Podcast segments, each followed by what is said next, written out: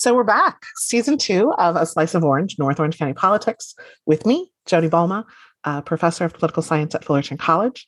And we are starting off uh, episode one of season two with Kara Regan, who's the president and founder of Amazingly Complicated Prison Research. Um, she's one of my very favorite people in the world, and she's such a strong advocate for prison reform. Um, so I'm excited about this. Kara Regan is a passionate social justice fighter who's been working to level prison disparities for years. She has three degrees from Fullerton College Administration of Justice, Psychology, and the Social Sciences. And she's currently working on two bachelor degrees at the University of California, Irvine in psychological sciences and criminology, law, and society. She founded her own prison research prison outreach nonprofit organization called Amazingly Complicated Prison Outreach. And you can reach them at acpoutreach.org. She's gathered a highly educated team that works to provide real educational tools for prisoners through personalized educational goal evaluations, carefully designed course experience where inmates are taught how to relearn through growth mindset methods and positive reinforcement through awards, a creative outlet through a published newsletter, and community support through prison visits. It's the goal of Amazingly Complicated Prison Outreach to provide access to the best and most updated forms of learning so that real success can happen for these prisoners once they're released. History has shown that defunding strategies against the socio- socioeconomically disadvantaged people of color for decades, which is positively correlated to crime. So ACPO is working to reverse that crisis one prison at a time and one person at a time.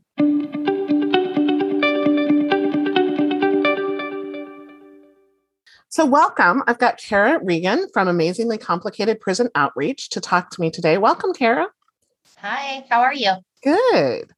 So, tell us about your nonprofit and what you hope to accomplish with this prison outreach. So um, I actually have had experience working with nonprofits and prisoners, and I did a lot of research as a student at Fullerton College on the justice system. And what I figured out after those years is that the main problem is education. And a lot of the inmates that are incarcerated are because they came from defunded schools and neighborhoods. So in the beginning of the pandemic, I was thinking about how I could best work to change that. And since I figured that it was education, I wanted to create a nonprofit prison outreach organization that would provide educational tools to inmates, like whether they're in college courses and they can't find access to the books they need. So they have to drop out of those courses. We provide those books. If they don't have their GED, we provide section by section GED study packets. So they're actually prepared, you know, with a lot of uh, pre tests so that they go in there because the prisons are required to allow them to take an exam. They go in there and they're ready and they're confident because they have that access individually in their cell. They have tutoring access, they have prison visit access. And um, so this is basically what we're doing is making sure that in every aspect they're provided these educational tools to succeed their educational goal. And, and what kind of feedback have you gotten from those that you've helped? Really good feedback. I love when I receive letters back from inmates saying how the college was so happy because they were able to have a book or one inmate specifically, they were really scared to go because they didn't feel confident in math. So what we did was provide them math workbooks before they enrolled in one in the first beginner class of college, so that they were prepared already for with those math workbooks of what they would see when they went into the math class. So it wouldn't be overwhelming and they would drop out of the college. So that that was one of the best uh, feedbacks we got. Yeah, and and and and I know that you're working with some of the professors at Fullerton College. Um, you know, and and as you're sort of talking about this, uh, you know, it brings to mind Professor Miguel Powers' work on growth mindset at Fullerton College, and um, and I think that that's a really important key of the encouragement, the support that you're giving to those who right. are incarcerated. So when I was a student at Fullerton College, one of the main things that I noticed was how amazing the professors are and how great it would be if they if inmates had this kind of access to this kind of passion and and you know care for students and the education. And so yeah that's why when i started this i wanted my board to be created from sp- those type of professors that could create this organization with me and provide these resources to the inmates in the best way. They can take the magic that they have in their classroom and spread it out all throughout um, the prison system. And they know that they're supported and that they can do it. And yes, we really wanted to focus on a growth mindset perspective because a lot of inmates don't think that they can do it just by past experience, you know, not being able to do it. Uh, the system set them up to fail, all kinds of problems. Right. So they're scared to do it in the first place. So we teach them with growth mindset that they can and they will do it.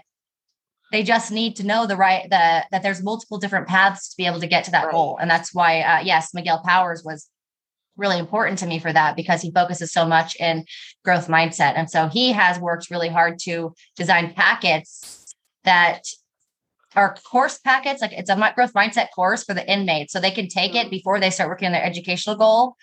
This way they can go into it with a different mindset. Mm-hmm. Yeah, I think that's really valuable. So, explain a little bit of how it works. How do you reach the inmates? How do they find out about you? um, you know, does does the support and, and access to your organization stop once they're released? Those kinds of things. So in the beginning, what we did was we found a database, Write A Prisoner, and they have a, their own section for inmates who seek education. So they create a profile and they say like, "I'm here and I want education," you know. So yeah. we went and we found that we went to that specific section and we found that we sent out a bunch of letters to those inmates who want education and we sent them a enrollment form and a flyer so they could see everything that what we do in our organization and this is the enrollment form so fill it out and send it back what they are asked are like their name age what their highest level of education completed is and what their educational goal is uh-huh and they send it and back what, and what then, do you find most people's educational goals are a lot of them want to just finish their GED so they can, you know, that's the first step of being able to go to college. And then I have a handful of inmates who are who want to finish their bachelor's degree. Um, I have some who are enrolled in college and they just need tutoring help. Yeah. Like imagine being a college student and you have these courses and you don't have any kind of tutoring center, teacher, anything that can help you there. No study partner, no right. groups, no access to i mean all of the student services that we have on a campus. Right so that's what we are for them so that they can actually right. succeed in doing it.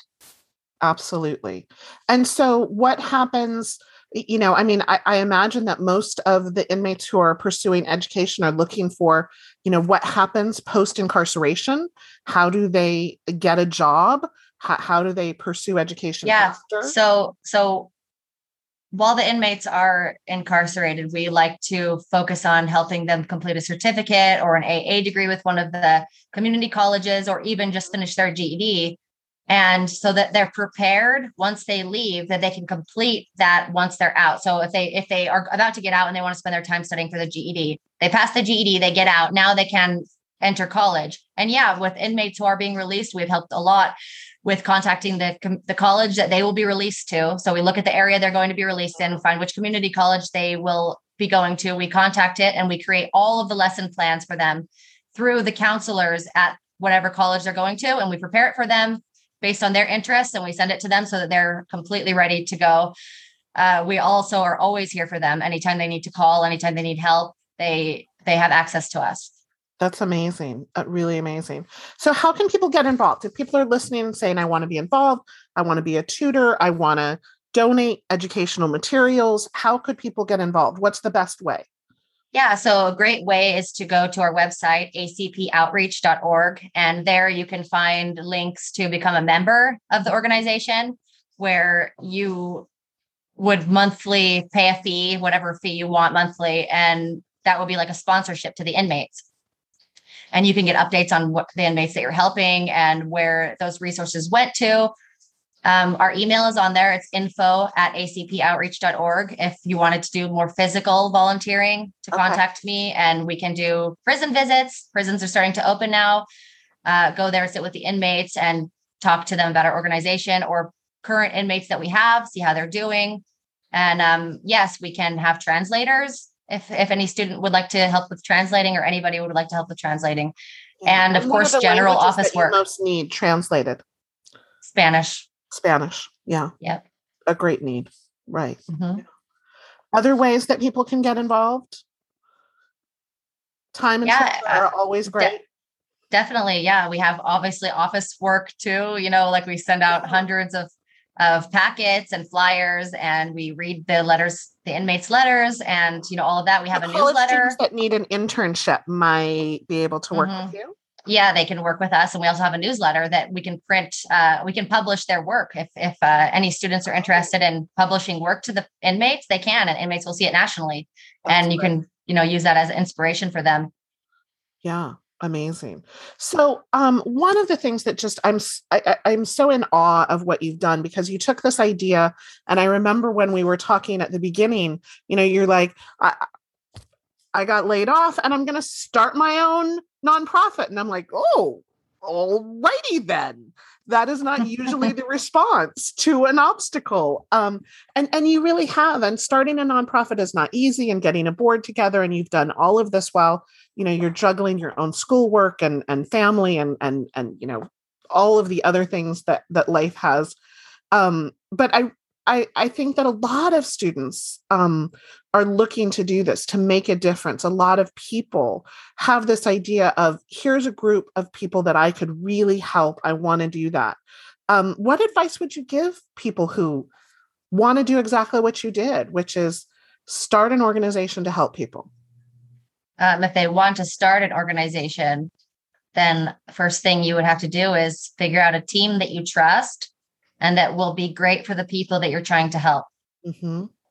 And once you have that team who all are on the same page as you and they they are in agreement, then you can file papers for starting a nonprofit. LegalZoom is an excellent resource for opening a nonprofit because right they have a team there that they check everything they make sure that everything is filled out correctly and they submit all of it to the capitol it gets accepted you know the registration for the attorney general office all of this type of paperwork they're really great in guiding for that yeah and then and and what you're looking for is this legal status of 501c3 to mm-hmm. be a recognized nonprofit people can donate and get tax benefits Right. Um, and they're great for that too, to, to apply to the IRS in order to get that 501c3 approval, which, which ACPO is 501c3 approved. So anyone who donates can yeah. get money back for it. Yeah. That's great. That's great. Anything you wished you had known? Well, I you wish you could have avoided with advice before this nonprofit. Yeah. Before, uh, uh, see, you asked me that question, and now people are going to think that it's well the thing is i had experience already working with a nonprofit for years before i did this and that was the job that i stopped working at when i opened my nonprofit so i already knew what i was doing when i went into this and you know the with the guidance with LegalZoom i think it's difficult to find something that i wish i would have known for this just because awesome. of how prepared i was at the right. beginning but right. if any student or, any, or anyone needs help feel free to contact me you know personally and i will help you however I can. Yeah, that's really great. So, anything else you want to tell us about what's going on with ACPO? Anything new as the prisons are opening? Well, we're really excited to go and do prison visits. Now we have a lot of inmates who are really excited because when you go, they get to be pulled out and you know sit as a group and can talk about what they're doing. We have a lot of amazing um, work coming in from inmates to publish into the newsletter like poetry and art. And it's just amazing to see the work that they do. Um, we're getting calls all the time. We're officially registered for California uh, as, a, as an official charity. And we're actually going to open new branches in New York City and Washington State. I love that. For those inmates, yes. So it's very exciting. That's really exciting. I, I, I love it. So, um, thank you for sharing. I love hearing about what you're doing. Um, I ask everybody questions at the end. Um, what's the best advice you've ever gotten, whether you took it or not? The best advice that I ever got was always pay more attention to the journey that you're on rather than the end goal, because the end goal will always be there, but the lessons and people that you cross paths with, they might not appear often. They might only appear once. And that's where the personal growth comes from. I love that. I really love that you know, you always hear the shortened version of it's the journey, not the destination. But I love the detail uh, in that, and and to really cherish the people and the experiences you have along the way. I think are really key. So that's that's something to think about. Um, a book that you like to recommend to people. So I have two books I would like to recommend. The first one is Just Mercy by Bryan Stevenson. Um, it's a really good book about a person of color who uh, graduated Harvard Law School and went to Alabama to work in that system in order to reopen cases of people of color who were um, excessively incarcerated or there wasn't enough evidence for them to be incarcerated. So he faced a lot of difficulty because he's a person of color with the right. guards and respect for him, even though he's a lawyer. Right. Um, and all of that. And the second book would be Crook County by Nicole Gonzalez Van Cleve. And that book is more a great detail of how people get excessively incarcerated in counties where they just look they don't they don't focus on the people. They just look at cases and they just have them all in there in hordes and they just sentence them very quickly without hearing their cases. And this right. is very common with a lot of the courthouses that we have so cook county is one of the biggest courthouses that um, inc- excessively incarcerate and it has a very large recidivism rate. Mm-hmm. so this goes into detail about how that happens from her perspective as um, a an assistant lawyer going through those processes and what she witnessed and you know what she saw from clients and what she saw from judges and how how it all adds up to becoming a huge problem of mass incarceration in our country. Yeah absolutely. Both so, so such good books um, yes. really zero in on some of the systemic problems that we have if someone country. really wants to understand the problems that we have in our country that isn't just simple you know do, do the crime do the time it's not as simple as that and so wow. if you want to know it you would read these books Great. I love that. Uh, both of those kind of a different perspective. So um, I'm always looking for hopeful messages you can share with our listeners. Okay, my hopeful message is things in today's world might feel hopeless at times, but remember to look for the helpers and better yet, be a helper because you'll always have purpose this way. And even if you won't change the world immediately, you'll change the world of the people you help and they'll continue that ripple. So don't worry about what's out of your hands and what of your what's out of your control. Just do your best. I love it. I love the idea of actively helping. I think that's an important message. So humans like to have purpose. Absolutely. I think I think purpose uh p- purpose equals hope. That you're at least actively working to make it less bad. That's right. Yeah. So finally, who should we talk to next? Um, I suggest talking to Dr. Catherine McGuthrie, who is a professor at Fullerton College one of my very intelligent favorite colleagues in the world and one of my favorite people. Yeah. Great. She is definitely somebody I would like to talk to. And I think um, you know, her her research on brain development and neuroscience um, is, you know, phenomenal. And she's she has so many important things to say. Absolutely, absolutely. And um, I, I was actually thinking about having her come on um, and talk about uh, uh, you know brain injury traumatic brain injury um, and she's done a lot of research with sports um, and for youth sports that is roaring back and i'm seeing kids with concussions and but we'll right. see what she wants to talk about because she's got amazing yeah, she's an endless pool yeah. of um, yes, yes yes like yeah i she actually has a great i'll have to cross promote and list um, her youtube interviews um, yes. she's done are just really really thoughtful and um, insightful. He has an interview is. with a um, black police officer yes. in the time of Black Lives Matter and what he did when he had to face Black Lives Matter yeah. protests. Uh, he has his police brothers behind him and he has his people of color right in front of him and what right. he did in that situation. And that was just amazing. Yeah it yeah and and she just is is such a dynamic interviewer and does such a good job so yeah she'll be great on whatever she wants to talk about so i'm very excited to hear her. Me too. So thank you so much for joining us and i really appreciate it. Thank you so much